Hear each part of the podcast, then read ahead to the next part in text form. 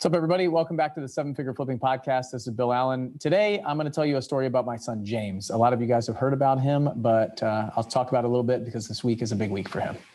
So uh, stay tuned and uh, we'll talk about my four and a half year old son, James. My name is Bill Allen, and I'm the leader of a group of elite house flippers and wholesalers called Seven Figure Flipping. We don't brag or show off our success, but instead let integrity and stewardship be our guide. We are dedicated to helping people unlock the freedom they desperately need. If you ask other real estate investors, they will say to keep your secrets quiet. But we believe in abundance, not scarcity, and that's why we are the elite. We are seven figure flipping, and this podcast is our playbook. What's going on, everybody? I wanted to take a few minutes of my day today uh, as I'm preparing for James's uh, next open heart surgery and tell you a couple stories about him and uh, and who he is and, and, a little bit about that. So if you've uh, been following us for a long time, you've been coming to Flip Hacking Live and a, a couple of the other events, you kind of know James's story. It's been intertwined with Flip Hacking Live is in October. Uh, every year. The first year, October 2016, James was born a couple weeks afterwards, and we we ended up raising a lot of money, thirty-five thousand dollars or so at that first event, October 2016. We had about 150 investors there, and uh, we raised some money in James's honor for before he was born, two weeks before he was born for the Children's Heart Foundation. And since then, his story has kind of uh, you know evolved along with Flip Hacking Live. Uh, people have followed his journey. So I just wanted to update some of you. Um, we were expecting to have surgery for James on May 4th. We went in to the doctor, and I actually uh, took every the whole month of May. I had scheduled off. Just the last couple times he's had his surgeries, he's been in the hospital for about six weeks, and usually the kids are in there for about a week and he's had, give, had some complications the past couple times. So he's had four open heart surgeries and five uh, cardio heart catheters, and um, this is he's going into his fifth surgery now, and hopefully his last for a long, long time. But it's been four years since we've been in there, and on May 3rd we went to the hospital to do his pre-op check and everything, and they swabbed his nose for every virus under the sun. So since COVID-19 is a thing right now, they're checking for everything, and it came back like a common cold virus that he had so they didn't do the surgery on May 4th and they postponed it.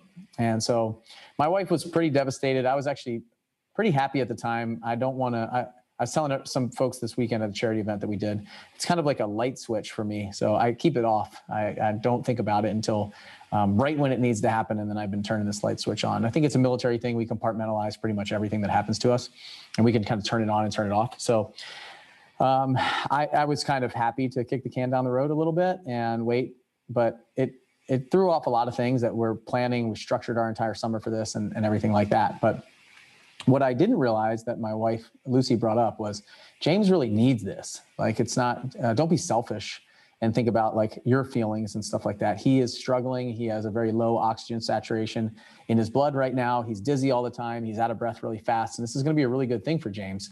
And um, we're thinking about it the wrong way. It's kind of, uh, he's going to go through a lot of pain, but actually on the backside of that is a ton of relief and, um, and a long, a long life for him after this last surgery. So shifted my perspective. I think perspective is really, really important in anything that we do and the way that we look at things and being open to other people's perspective allows us to see the world differently or a situation completely differently. So being open to listen and and hear what other people think or have to have to say is really important. So and i mean you guys see that. You go into houses you negotiate with sellers listening to their angles what they see their perspective and stuff like that. You can't bring your baggage in with you. You got to listen.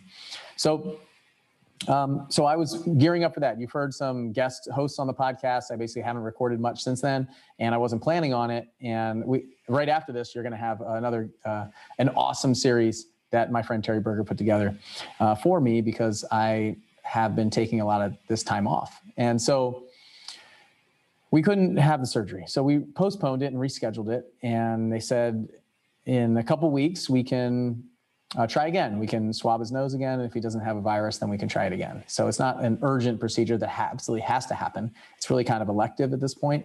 Um, it may become urgent at some point, but right now it's still kind of elective. We could wait another few months. So um, I'm recording this on Tuesday, uh, May 18th. And then tomorrow we take him in for another pre-op check where they do it again. And then on May 20th, on Thursday, the plan is for him to have his open heart surgery. And if anybody's out there that knows what uh, knows the, this stuff. It's called a Fontan. So it's the last of three stages. He has the shunt done, then he had a Glenn surgery, and now he's having a Fontan. So Um, I tell you that story a little bit um, and uh, a little bit about James. James kind of slowed me down. He allowed me to um, get get some perspective. I think that word is is pretty key here. Perspective on life, like what's important, what's not important, and he really does ground us and ground me. He's uh, he really is amazed at the little things. He's um, a little bit different four and a half year old than you're probably used to. He's probably equivalent to maybe a two and a half or three year old in the uh, uh, mental capacity and stuff like that. But he's just always smiling and always happy. And even driving to the hospital, he loves going to the hospital. He loves seeing the doctors. Those are his friends. He's always smiling and happy and giggling and laughing. And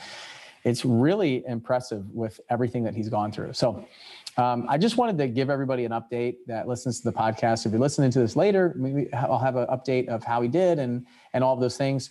Um, we just had an amazing charity event that we put on on Friday, and it's really cool. It was for a company called the Brett Boyer Foundation, a nonprofit called the Brett Boyer Foundation. And little Brett Boyer was James's next door neighbor in the hospital. And uh, she's one of the kids who uh, didn't make it uh, out of the hospital when she went in. And so I'm trying, it's hard to think about that. It's hard to think about all the risks and, and things like that. But, you know, hearing her story, there was a 97% success rate from her, the surgery that she was having. It was, wasn't supposed to go the way that it did. And um, there's much higher risks on some of the surgeries that James is having. So uh, we raised a lot of money for the charity. We came together, we shared awareness, and I just want you to look into the Brett Boyer Foundation and look into uh, some of the uh, CHD uh, issues. So there, it's drastically underfunded, and there are so many kids out there that have this. We had 150 uh, people in the room at this gala that we did. It was a black tie event. It was a beautiful, amazing event. Great food, great music. We had um, some live music played there. We had some uh, Nashville country stars, uh, uh, country music singers that were there too. Uh, it's really just an amazing event. We had about 40 of our members come to this event, fly in from all over the country to support this. friends, family, uh, uh, spouses of our seven-figure flipping members. It was really amazing.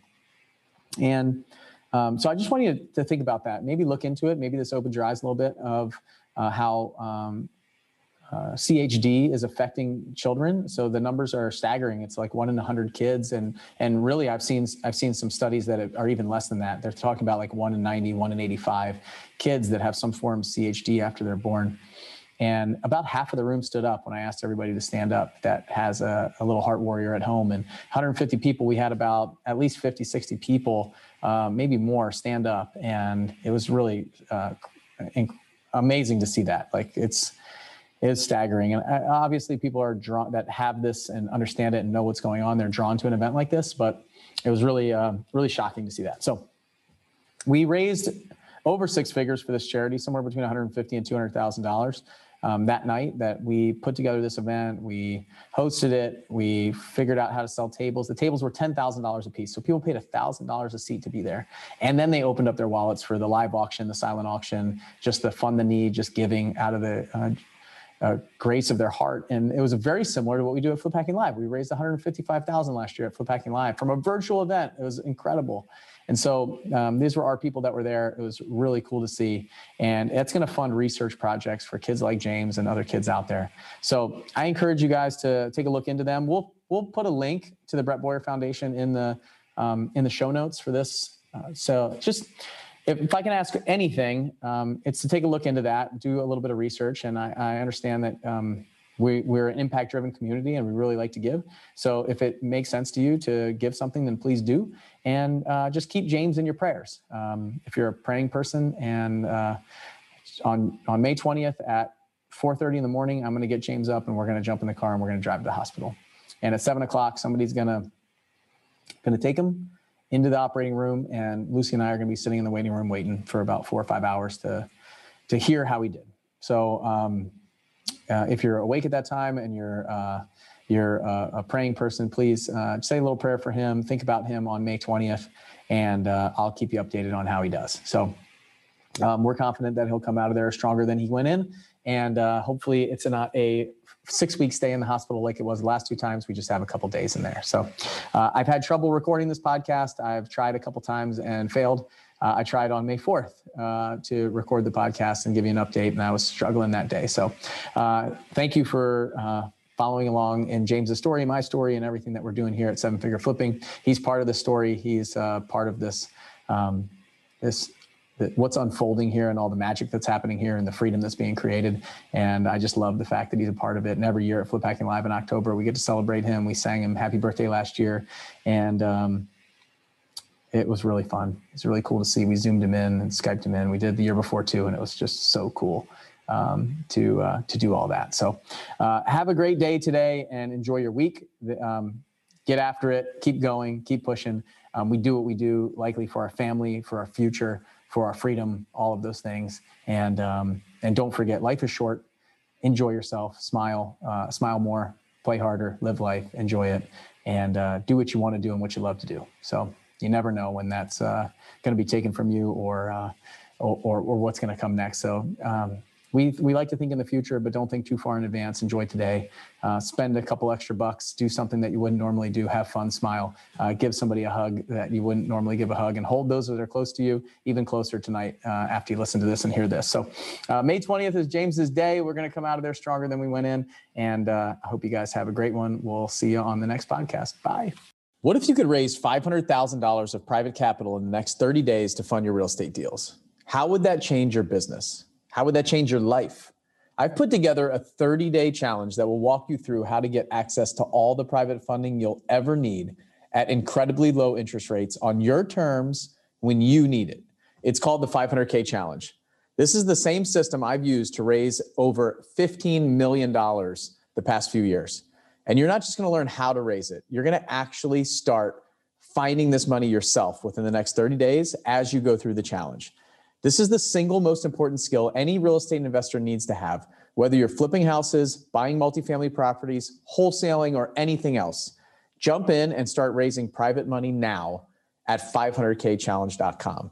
I'll see you guys on the inside.